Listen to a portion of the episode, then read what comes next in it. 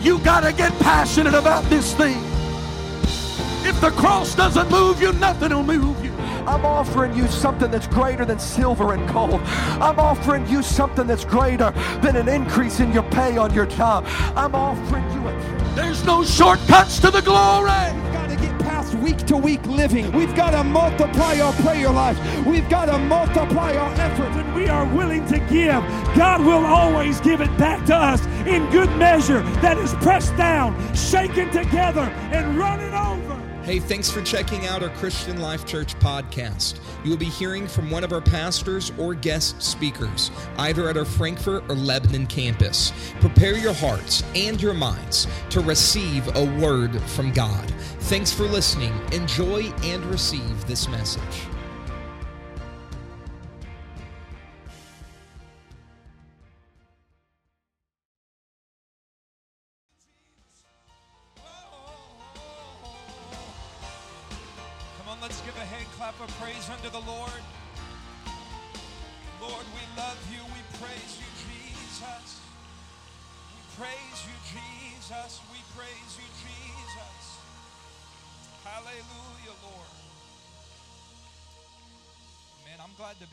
That anything is possible. It feels so good to be in the house of the Lord. It's so good to see each of you. They uh, made a mistake on Wednesday. They said that there was an exciting um, surprise of a guest speaker. He was unable to make it, but I'm glad to be here this morning and uh, sure have missed each of you. Um, if I've not met you yet, I get to call your pastor my dad and your pastor's wife my mom. Glad to be with them. We're glad to be closer in Cincinnati now, and that's a blessing to us. That is a blessing to us. And um, I'm not a stranger, so I'm not going to try to impress you today. Um, I am going to try to read the Word of God. And uh, I'd like to invite you to Jonah. And if you, uh, if you ever want to impress somebody by, by saying you just read a chapter of the Bible, Jonah's a good choice. It's about two and a half, three pages. Let's go to the book of Jonah.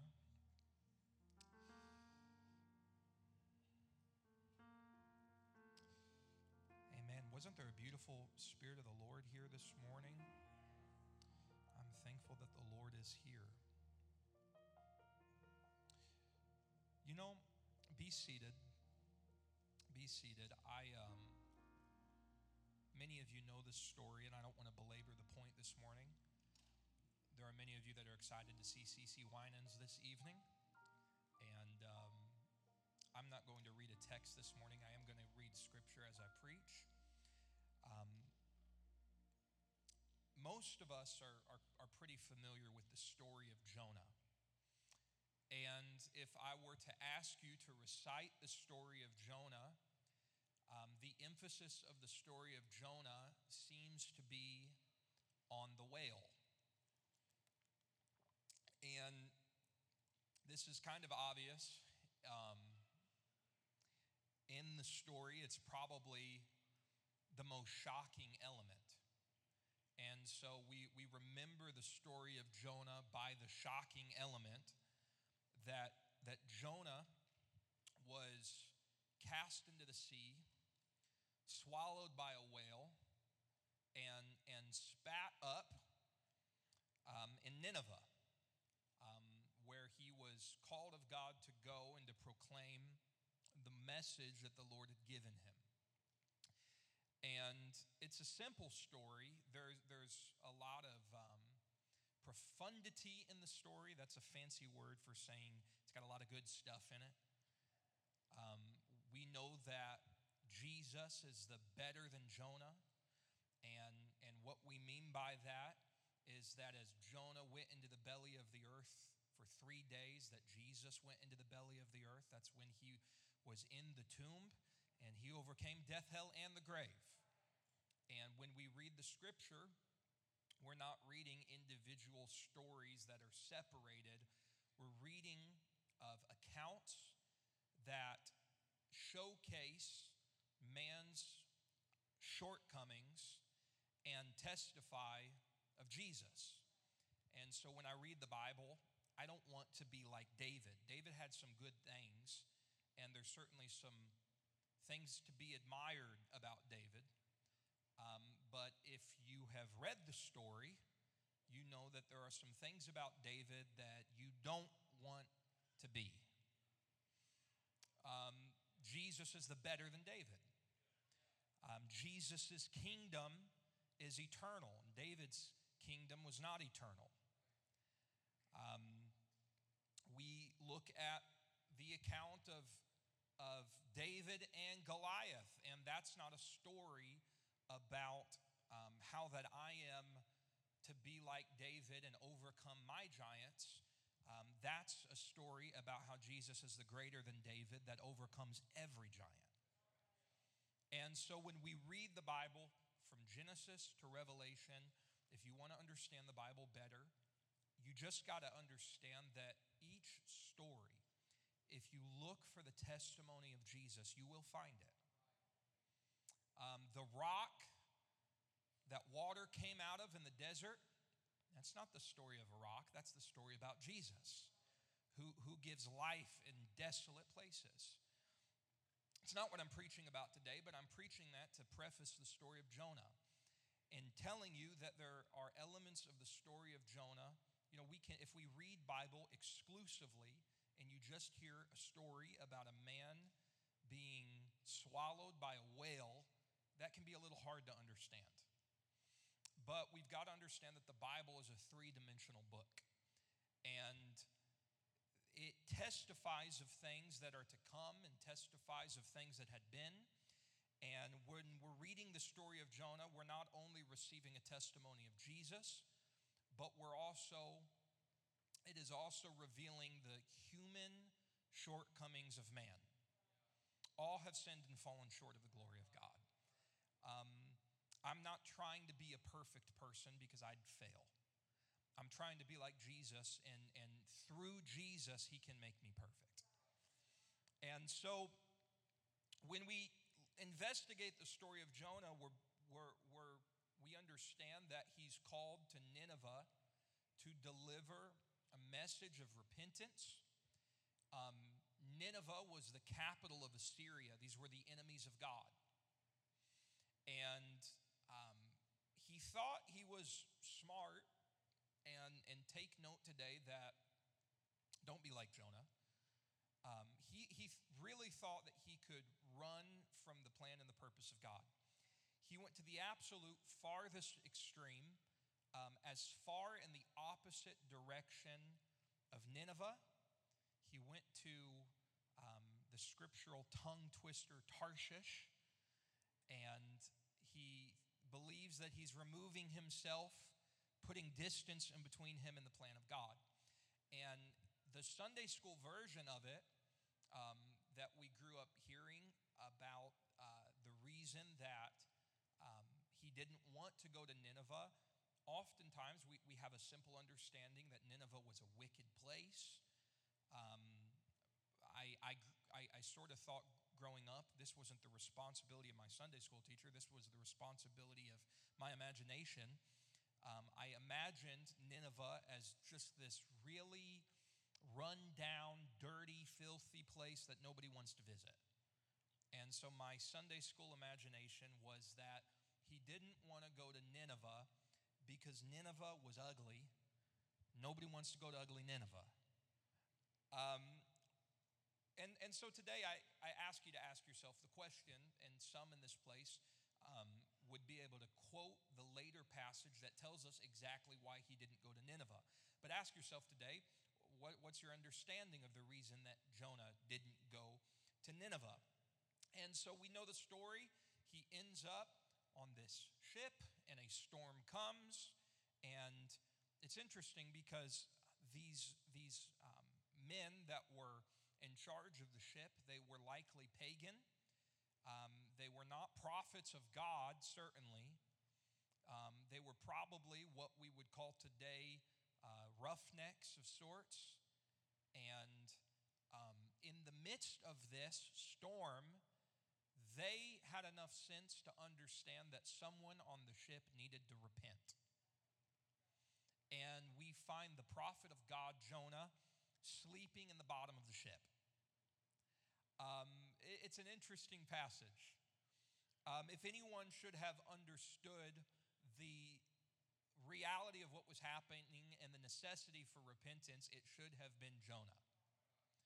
And so they wake him up, he fesses up to his sin, and in order to survive the storm, he volunteers himself. Um, order for the survival of the other men on the ship, he volunteers himself to be cast into the ocean. Um, there's about three times in the book of Jonah that Jonah asks God to kill him. Um, and uh, this was one of those times. Uh, he was not expecting to uh, be able to swim to shore. He would rather that God kill him than carry about the purpose of God in this account. And we wonder, that sounds so, that sounds so strange. What was, what was Jonah's difficulty with Nineveh? And he's, of course, swallowed by the whale. I'm glad that God always have a, has a means of escape and um, he's swallowed by the whale, and it is in the belly of the whale that the Bible tells us, and this is a shame, it tells us that he cried by reason of his affliction. And this is what we interpret as being the repentance of Jonah. Um, I submit to you today that he should have been crying by reason of his conviction. Um, but he's in the belly of a I, I just imagine it as being a smelly, gruesome, watery grave. And by reason of his affliction, he finally cries unto the Lord. And even though this repentance of Jonah seems to be half hearted, um, and how many times has our been half hearted? Um, the Lord responds because he's a merciful God. And he causes, it's, it's kind of comical if you can picture it in detailed form. He causes um, the whale, the Bible says it spat up um, Jonah. And as a kid, I imagined the hole on top of a whale. Um, I imagined Jonah shooting up through the hole and gloriously ending up on the shore. Um, first of all, we don't know if it was a whale. We know that it was a great fish, the Bible says might have, might have been a whale, might have been a, a megalodon, could have been a lot of things. And, and this beautiful picture of him being spat up is not a picture of him being uh, shot up through the blowhole of a whale. It's likely something uh, much uh, grosser than that. If you can picture this great fish, whatever it was, spitting up Jonah, and here by this time we imagine that Jonah should be humble, and we find that this is not the case. Um, the Bible is explicit to tell us that it's a three days journey into Nineveh. Um, but we know from the scriptural account that Jonah doesn't travel for three days and then give the word. He travels one day, the Bible says. Um, and so we imagine that he's probably not in the central part of Nineveh. He's probably somewhere on the outskirts where there are less people. And, um, and he decides here to give the message. And it, you know, you wonder if he was repentant um, because he's seeming to avoid the, the duty of, of going the, the central point of Nineveh and making sure that as many people as possible hear this message. And um, he, he tells them this um, He says, um, Your city is going to be destroyed. And there's no mention of God, there's no mention of repentance, there's no mention of turning their ways. He just simply says, Your city is going to be destroyed. What a beautiful message from the prophet when there's no way of escape presented, there's no way out. It's going to be destroyed, the end, period. And something funny happens. I don't think Jonah was expecting this to happen. The Bible tells us this the people repented. Now, I want to note these weren't the people of God, these were pagans. These were people that would have struggled with a reference for repentance. And the people repent, and the Bible says the king repents. And mind you, Jonah still has only half heartedly repented. But the people repent, and the, the wicked king repents. And the Bible's even clear to tell us that the cows repent.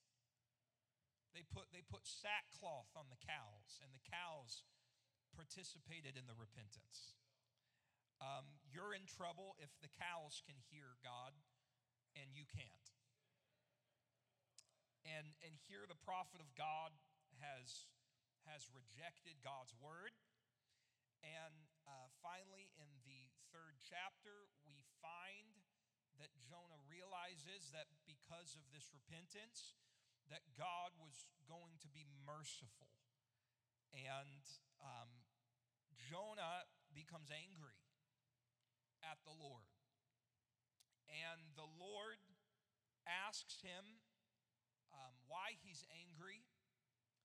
And uh, we find out his initial reason for not going to Nineveh. Um, he says it clearly that he didn't go to Nineveh, and he says this in a mocking tone toward the Lord. And you can, you can read it later. I don't, I don't want to keep you here long today. But he says it in a mocking tone toward the Lord, where, where he, he, he says, I didn't want to go to Nineveh because I knew you're merciful. And Jonah's issue with the mercy of God was that God was allowed to be merciful, but God wasn't allowed to be merciful to Nineveh. Nineveh, they were enemies of God. Nineveh, they were pagans. Nineveh, they were the capital of Assyria. And he refused to go to Nineveh in fear that God was sending him as a messenger of mercy. It's not that he didn't believe in the mercy of God, he believed in the selective mercy of God. Um, I, I heard a statement the other day that talked about um, self designated guardians of the mercy of God. Uh, in other words, uh, people that feel that it is in their jurisdiction to decide who becomes a recipient of God's mercy and who does not become a recipient of God's mercy. And we find that, that Jonah didn't want God to be merciful and we, we find him in the next um, scene, if you will. Um, is sitting uh, on at a vantage point where he can see the city below.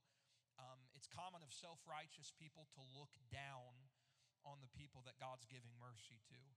And he places himself on a vantage point looking down on the city, and he's pouting. Um, you'd think by the time he's swallowed by a whale, spat up by a whale, et cetera, et cetera, that by this time he would have learned the lesson and not questioned God. Um, this is not the case. He is pouting. And he's sitting in the sunlight. He finds a, what the Bible calls a booth, um, some, some form of shelter from the sun. And, and the Bible tells us that the Lord there had put what's translated as a gourd. And the gourd, um, it became a form of shelter that sheltered Jonah from the sun. Um, this was likely a, castor oil plant. It's a vine of sorts, and, and they would call the fruit of a castor oil plant, they call it a castor bean.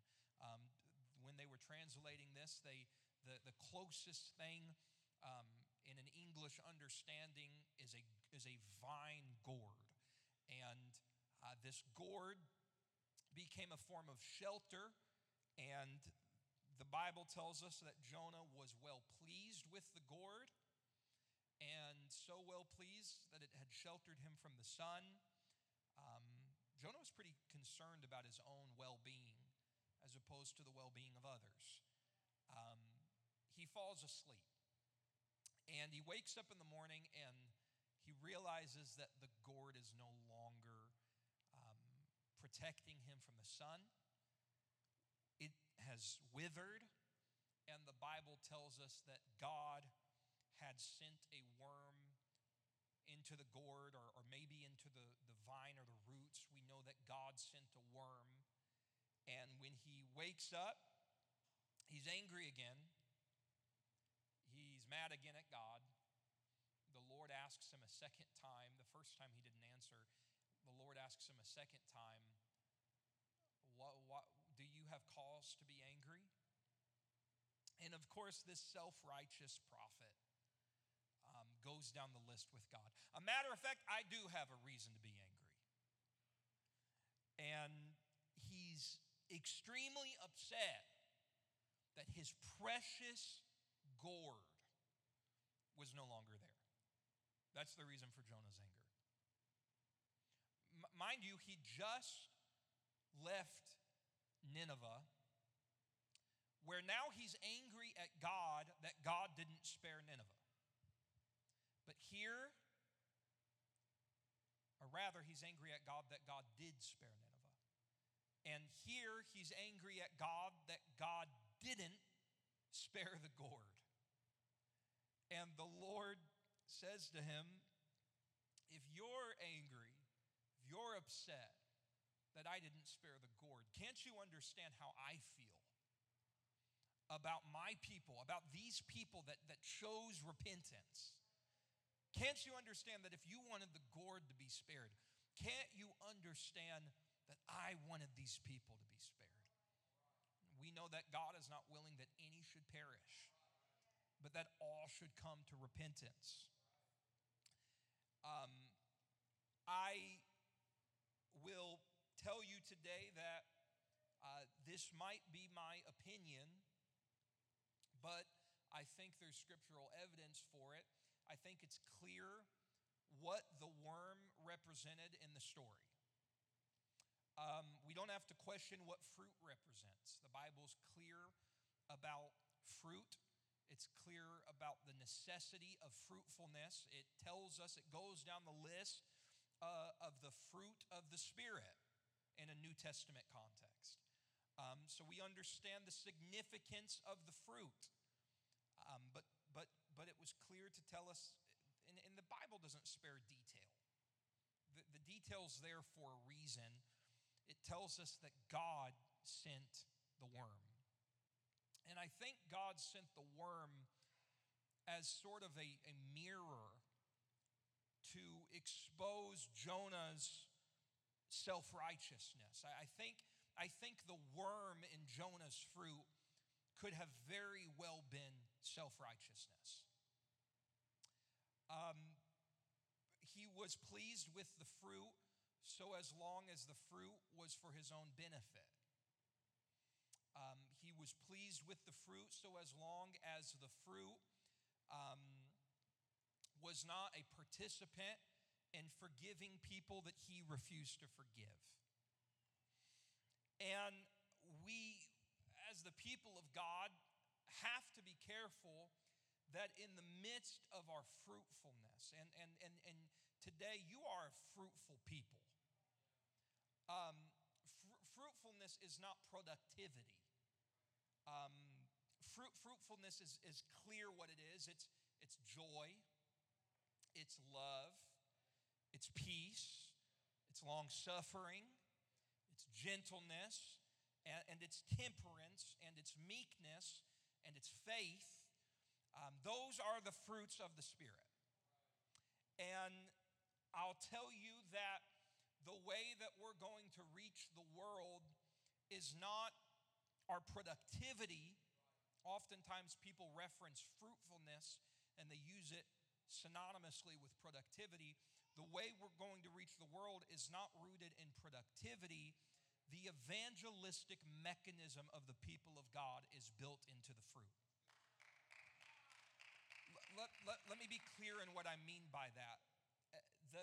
Genesis, when it first um, introduces us to fruit, it, it is specific to tell us it's fruit whose seed is in itself. Um, a tomato is debatedly a fruit, and it's debatedly a fruit because it has seed in it. And so there are those that have debated well, maybe a tomato isn't categorized as a vegetable maybe, I hope this is okay today. I promise I'm going somewhere. Maybe a tomato is categorized as a fruit. The, the nature of fruit, fruit by definition, has seed in it. Um, it's, it's the fruit whose seed is in itself. Um, the, the Bible tells us that Joseph was a fruitful bough. He, in other words, he was a vine full of fruit whose branches went over the wall. Um, I, I, love that way of describing Joseph's fruitfulness. The, the reality of these elements of fruit that the scripture spells out for us, be it uh, temperance, or be it faith, or be it gentleness, um, these are not internal mechanisms for the benefit of me and my three. Um, like, like Joseph, we're supposed to be fruitful boughs. Um, the, the, these, these branches are supposed to spring out and go over the wall. And, and, and in order to fill the world with fruit, um, we've got to understand that the fruit um, contains within itself the seed necessary to, to bring forth other fruit. Um, this isn't hard to understand of the opposite. When you're in an environment that someone is angry, um, you can try to reject it for a few moments. You can try to lighten up the atmosphere. Um, but you'll find inevitably that the others in the room will become irritable and angry. Um, if you place yourself in environments uh, where there is backbiting and bitterness, um, you're going to end up bitter and, and backbitten. Um, it's, it's because the reality of this is that the seed is in itself. And if we lack the fruit of the Spirit, then we're contributors um, to these realities in the world of brokenness and bitterness and anger and frustration. And, and have you ever driven in traffic and or gone to the store and had an interaction and you've just asked yourself, or maybe you've stated, why are people so angry? What are they so mad about? The sun's shining, it's a beautiful day. Why are they so angry? They're angry because the seed is in itself because someone was angry that caused someone to be angry, that caused someone to be angry, and this individual is angry. Someone was bitter who made someone else bitter, who made someone else bitter. And it's not just suddenly who made someone else better, it's who made someone else bitter. And the reality of the fruit of the Spirit is that these fruits have a self replicating nature. Um, I, I want to be clear that these are not fruits of discipline, these are fruits of the Spirit. And so um, I'm, I'm admonishing you today regarding these fruits, not so that you can go home and just radically attempt these fruits. I'm admonishing you today so that we can remember the necessity of the Spirit. Because without the Spirit, I will not bear these fruits. Jesus said, I am the vine and ye are the branches. Told us to abide in him and that without him we couldn't bear any fruit. Um, so if I want to showcase love, if I want to have joy, if I want to be long suffering or gentle or, or, or, or, or good uh, with people, if I want to be meekness or temperate and not quick to anger or quick to be frustrated. These are not mechanisms of my will and my discipline. These are realities, uh, these are products of the Spirit. But if we will rise to the challenge of allowing ourselves to bear this fruit, and here's how we, uh, we arise to that challenge we stay connected to the vine.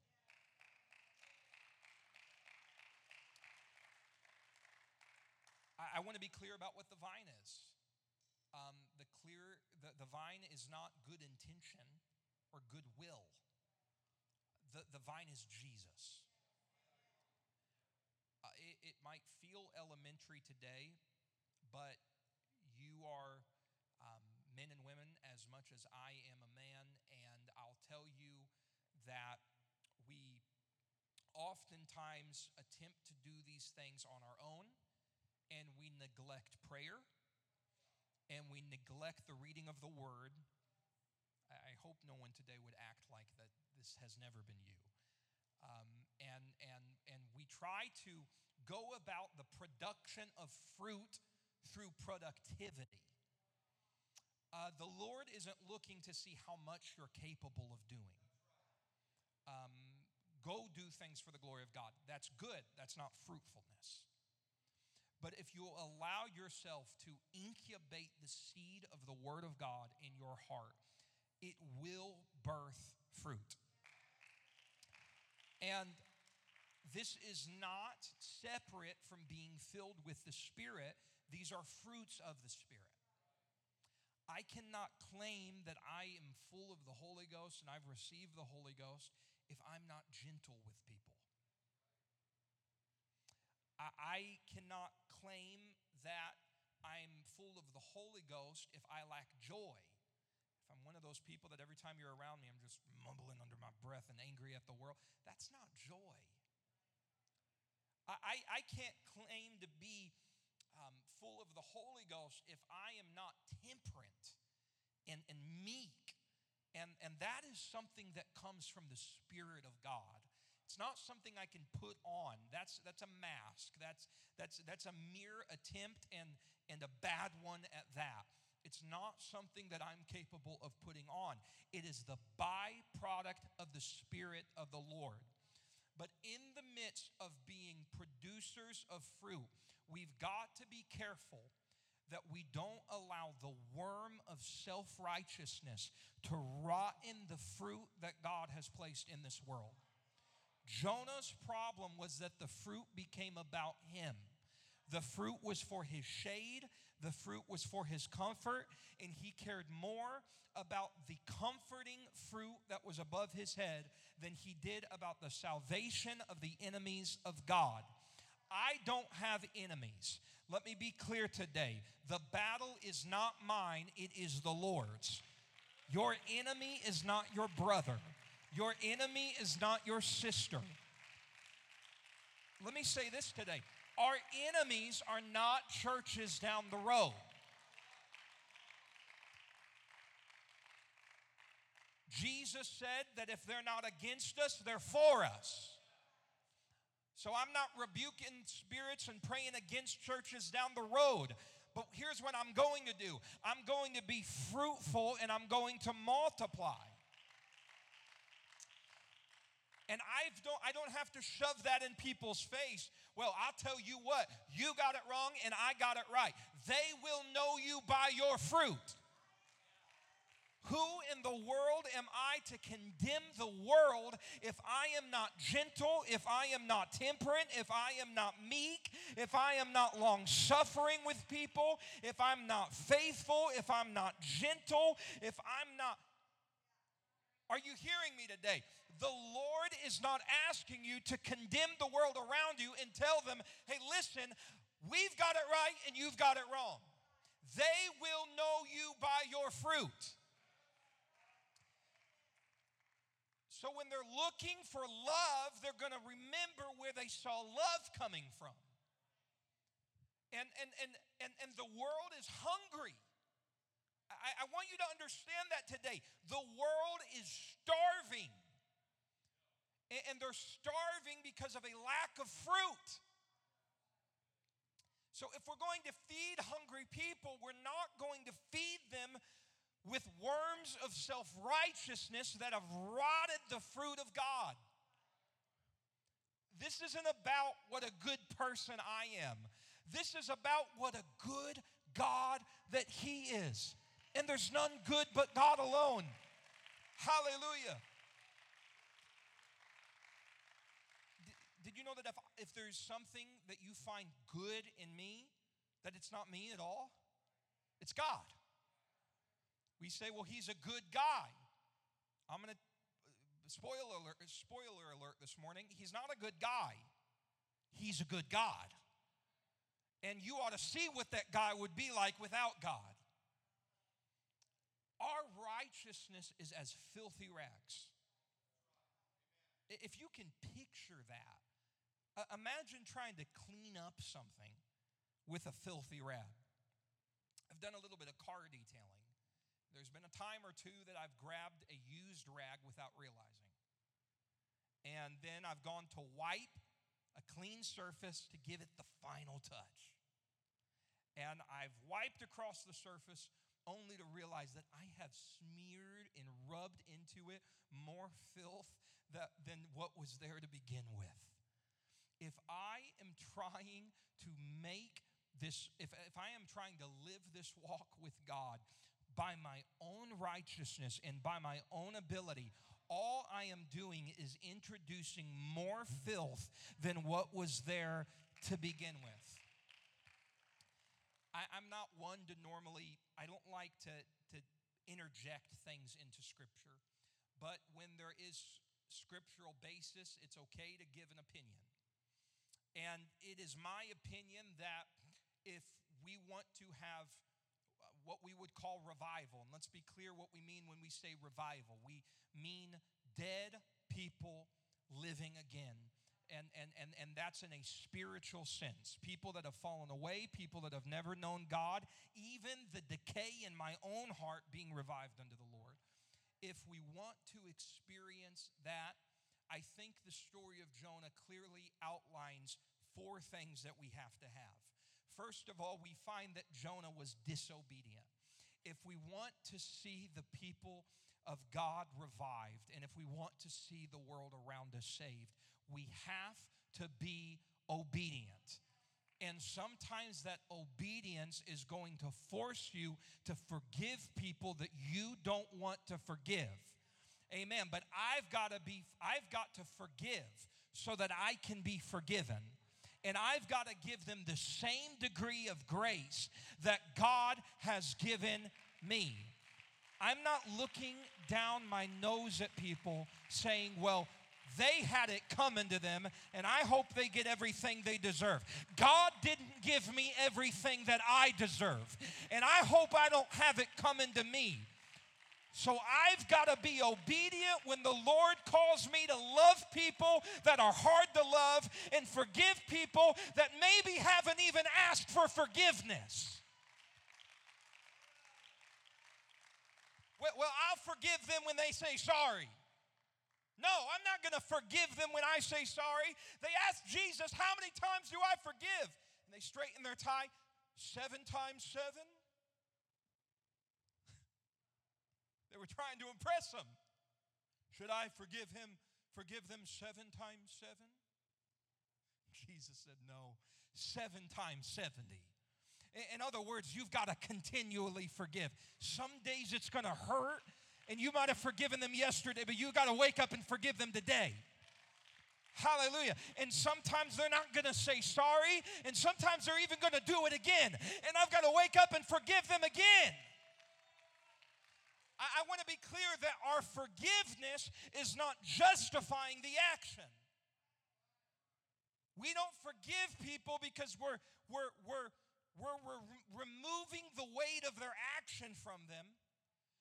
We're, we're forgiving people because we're removing the burden of unforgiveness off of ourselves.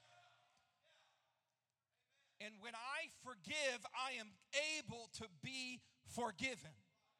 Some people walk around in so much condemnation and guilt, and it's not because they're unwilling to forgive themselves, it's because they're unwilling to forgive others, and they're carrying the burden of someone else's condemnation.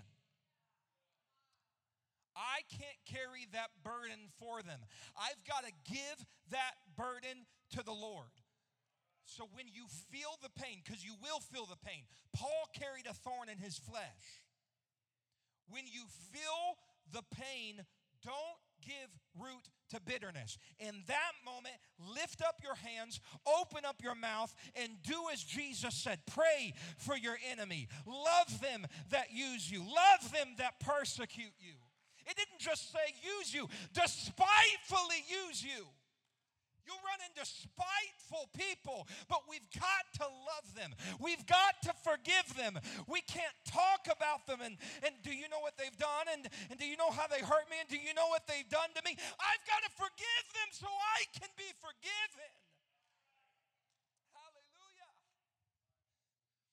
Paul talked about, he was talking about all of these, these gifts that the Lord gives us.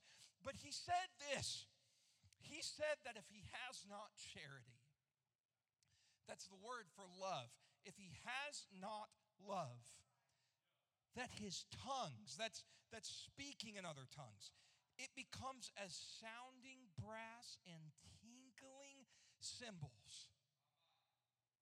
In other words, if he has not love, that's nothing more than noise. That's not the Spirit of God.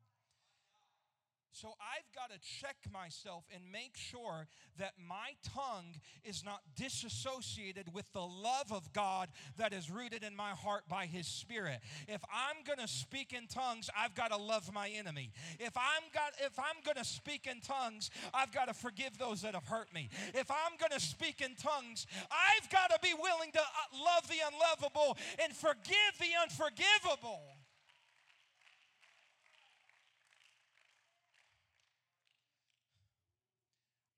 I'm not saying this this morning because I'm making a political statement. I'm, I'm not.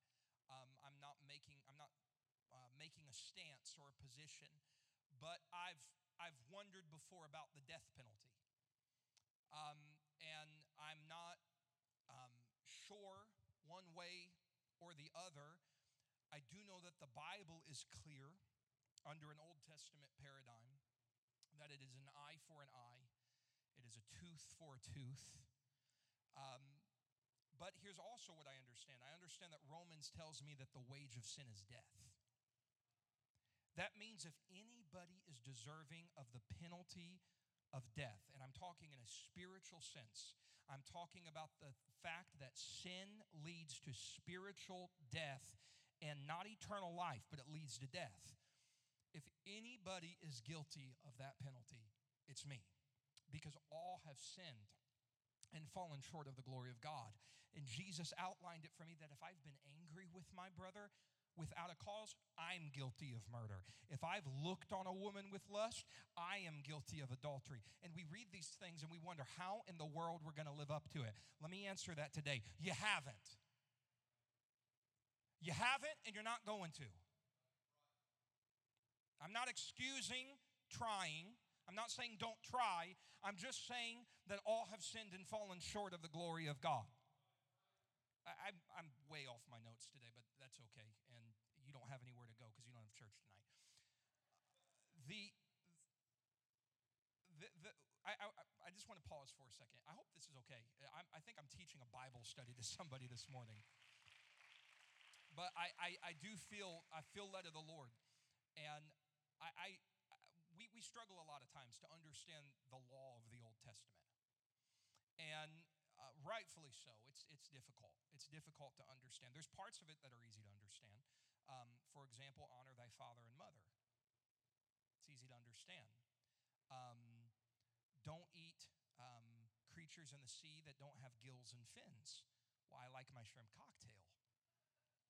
Um, don't that's another way of saying boil or cook. Don't see the calf in its mother's milk. Um, you'll find today that devout Jewish people, when they cook a steak, they don't cook a steak in butter because it's seething um, a calf in its mother's milk. Uh, we can struggle to understand these things. And certainly there's things there, you know, that we can find parallel all scripture is profitable. And so we can read that. I've heard somebody teach before that seething a calf in its mother's milk is um, creating the environment for a new child of God uh, that is a um, toxic, a boiling environment. And, and there's, there's, there's stuff there we could, you could get into all day looking at individual laws. Um, here's the reality Moses had led the people of God to the mount and they were to go up before the Lord and receive the law. And they heard the thunderings, and they saw the lightnings and they saw the smoke. And in fear, and how often have we done this? And we do this in church. We, we see the, the noise, the worship, the, and we separate ourselves. They said, they said, Moses, you go up and you talk to him. You come back down and you tell us what he said. Moses was never supposed to be the mediator. These people were going to receive the law of God. And I'd propose to you that it was always in the heart of God for that law to be written upon the tablets of their heart. It was going to be direct. So, in the moments that they should have been upon the mount receiving the law of God, Moses is on the mount. He, he comes off the mount. The Bible tells us that the Lord, with his own finger, had written the laws into the tablets. And this, this is what we call the Ten Commandments. And Moses gets off of the mountain, and when he gets down to a vantage point where he can see the people of God, they're naked and dancing around an idol. And if they would have gone up to the mount, been in the presence of God, um, I think the Lord could have done a work in their heart. Uh, but but instead they fall into idolatry and wickedness and and and I don't know what Aaron was doing, but Aaron was somehow misled. And, and Moses gets down off the mountain. He sees the people. And in his anger, he breaks the first commandments. He breaks the set, the Bible says. Um, this is not a coincidence. Um, the Old Testament law, the set that was given to us, is inadequate because we continually fall into sin. And the law of God that's not built upon relationship will always lead to sin. He breaks the first set. He goes back up the mountain, and this time the Lord told him to write what had already been given him. And so he writes another set. The first set was written by the finger of God, and the second set was written by Moses. And it was the same. The author was different. It was, it was identical to the first set. And he gets down off the mount. He teaches them these Ten Commandments. And these people are so inherently sinful. And that's really what we are without God. We are inherently sinful. That we find that throughout the Old Testament, these 10 simple commandments. And, and, and, I'll even say this they're really two simple commandments. Jesus tells them that it, Jesus tells us it's all fulfilled in loving God and loving our brother. They are so inherently sinful that what was given as 10 commandments that were really two commandments became 611 commandments. He had to be so specific with them. And I'm talking things like this. There's a law that says that that a man is not to seduce his mother's sister. You would think that that is obvious. It wasn't. 611 laws. Don't do this, don't do this, don't do this, wash your hands before you eat, and don't do this. 611 laws. The problem with this is they were under the law of Moses. It was supposed to be the law of God. And the Bible tells us that the law was given by Moses, but grace and truth came by Jesus Christ. So here's what he did He didn't come to abolish the law, he came to fulfill the law. And so the nature of the law is revealed on the Sermon on the Mount. When he stands there and reciting the law, he proves to these self righteous people that they have committed every they've committed every act that the law prohibits. They sit there and I straighten my tie. They, I guess they straighten their robe.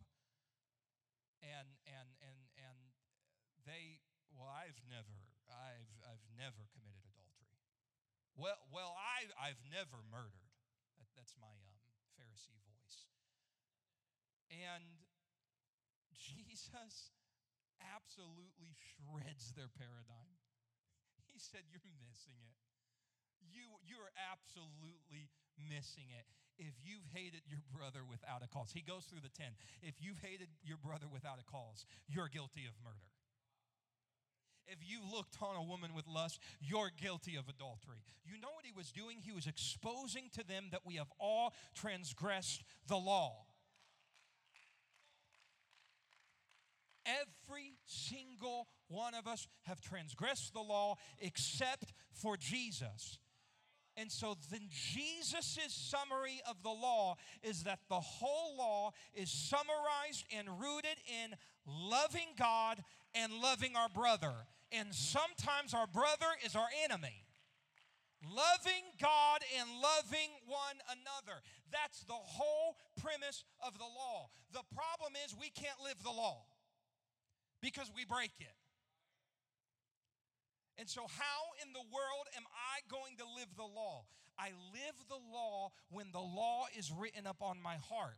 The law is written upon my heart by the Spirit of the Lord, not by my discipline, not by my self will, not, not by my desire to be a good person. The law is written in my heart by the Spirit of God. And without the Spirit of God, I'm making it of none effect. I, I, I'm not living in the resurrecting, overcoming power of Jesus' death, burial, life, and resurrection. I'm living according to my own accord. And if I'm living according to my own, and we try this all the time, it's a worm that's in our fruit. It's self-righteousness. Self-righteousness is a pretty way of saying no righteousness. There's no righteousness in me. And when you get to heaven, I, I want to be clear about what's going to happen. I'm coming to a close quickly. Um, who's playing piano today? Just come up and my dad says, bring them home. That, mean, that means 20 more minutes. I promise this means five.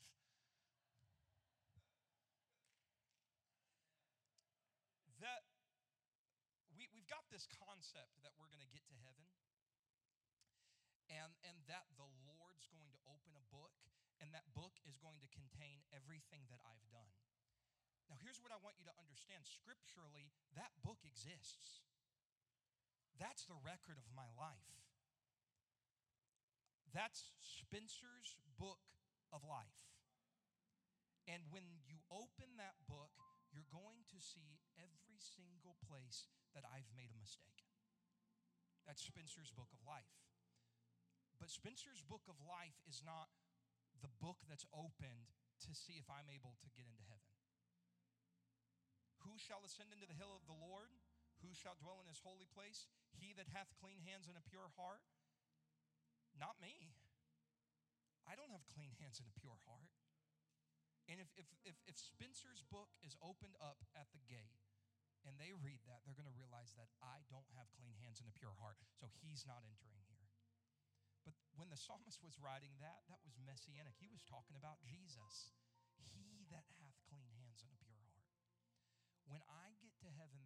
Opening, opening Spencer's book of life, they're opening the Lamb's book of life.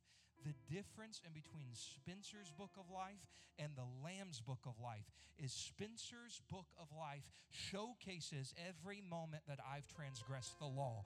But the Lamb's book of life is the record of his sinless, spotless, blameless life. He never transgressed the law.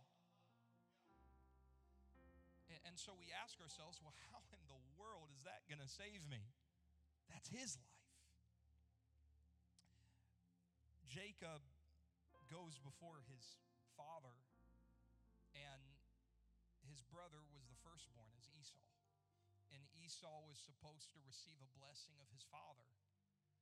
And the Bible tells us Esau was a hairy man Uh, just one of those scriptural, it's going to put that in there. Assume it doesn't say that of Jacob, so we assume Jacob wasn't. And his father's eyes have grown dim, and it's he's he's in his later years of life, and he's getting ready to proclaim a blessing over his firstborn son. And Jacob goes in there, and what he's done is he's put on coats of skin, skins of animals, animal furs. And his father, in his dim vision, reaches out and he feels the fur. He feels the fur on Jacob, and he said, Oh, this is my son Esau. This is Esau. Esau, I love you. Esau, I want to bless you. And he pronounces a blessing over Esau. And, and, and, and now Jacob has received that blessing because of the covering that he's put on. Here's what's going to happen in heaven. As many have been baptized into Christ, have put on Christ.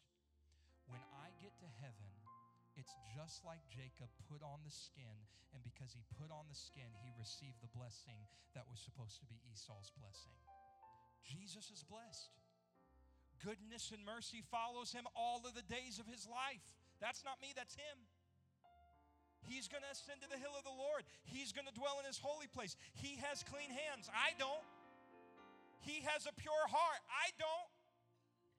But when I've been baptized in his name, what I'm doing is I'm putting on a covering so when the Father reaches out, it's not me, it's Jesus that he feels in me and Jesus that he feels on me. I've got to repent of my sin. Hear me today. I've got to repent of my sin. I've got to make the decision that I'm not going to live the way that I'm living. I've got to repent.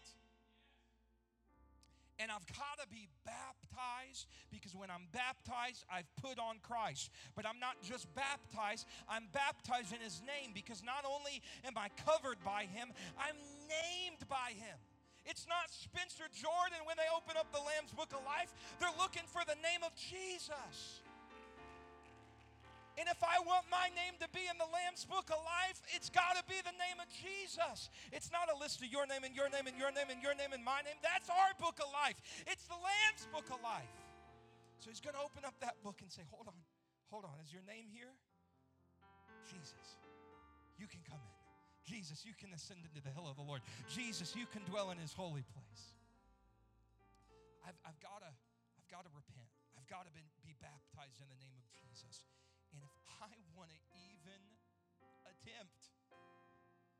to even attempt to get to heaven, one thing's clear. My attempt to cross off the list and make sure that I'm doing everything that the Bible has commanded me to do, that's not going to work. I've got to have his law written upon my heart, as the scripture says. The law is written upon my heart by his spirit. This is why when they asked Peter, what, what do we got to do to be saved? You've got to repent. You've got to be baptized in the name of Jesus. And when you're baptized in the name of Jesus, you're going to be filled with the gift of the Holy Ghost. When they were filled with the gift of the Holy Ghost, they spake with tongues. Their name was changed, their covering was changed, even the sound of their voice was changed. I've got to have Jesus in me, I've got to have Jesus over me, I've got to have Jesus all around me, I've got to have Jesus in how I treat others, and how I talk, and how I walk, and what I see and what I hear. It's got to be Jesus.